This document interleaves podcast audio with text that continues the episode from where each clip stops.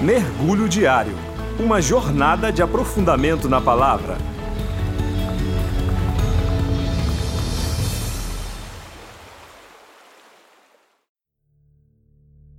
Olá, meu nome é Pedro e hoje vamos mergulhar no livro de Hebreus, capítulo 3, e versículos do 7 ao versículo 11, que diz: Pelo que, como diz o Espírito Santo, hoje, se ouvirdes a sua voz, não endureçais os vossos corações como na provocação, no dia da tentação no deserto, onde vossos pais me tentaram, pondo-me à prova e viram por quarenta anos as minhas obras.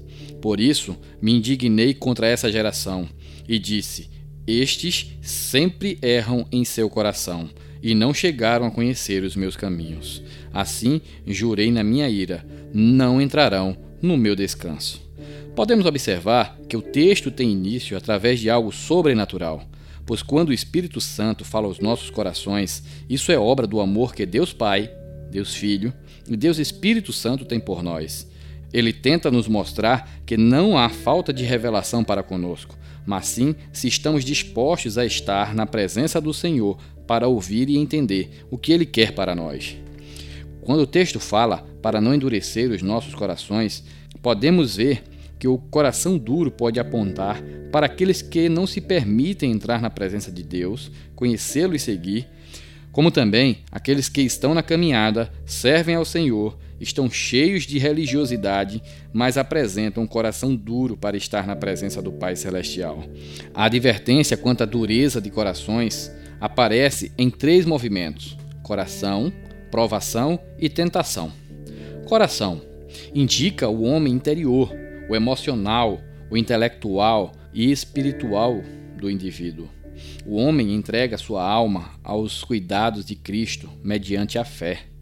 Segundo lugar, provação indica amargura, revolta, rebeldia, pois a rebelião da alma contra Deus retira dela toda doçura e nos priva de entrar na terra prometida. Em terceiro lugar, a tentação indica provocação, a falta de revestimento espiritual pode nos levar a ceder e se afastar dos caminhos. Meus irmãos, vemos hoje, assim como vimos no Antigo Testamento, o homem tentando a paciência de Deus e esperando que isso não removeria deles o favor divino. Agimos assim porque perdemos a sensibilidade espiritual, o prazer de estar e buscar verdadeiramente a presença de Deus. Entramos em um estágio de petrificação espiritual, em que o indivíduo fica insensível para com os impulsos do espírito.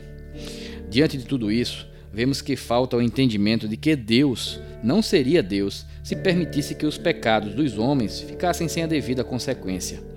Naturalmente que nem sempre Deus nos faz prestar contas, pois isso pode ficar reservado para além do sepulcro. No versículo 11, quando diz: Assim jurei na minha ira, não entrarão no meu descanso.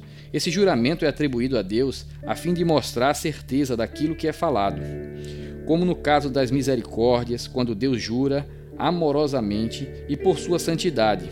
Assim também, como aqui ele impõe castigo quando jura em ira e indignação e profundo desprazer, ficando ameaçado um mal irrevogável e inevitável. Deus jura em justiça. Meus irmãos, a escolha é nossa Devemos tomar decisões conscientes das consequências. Sigamos em busca da profunda e perfeita intimidade com o Espírito Santo de Deus. Tenham todos um ótimo dia. Esse foi o nosso mergulho diário. Para mais informações sobre nossa igreja, acesse igrejario.org ou nos siga nas redes sociais.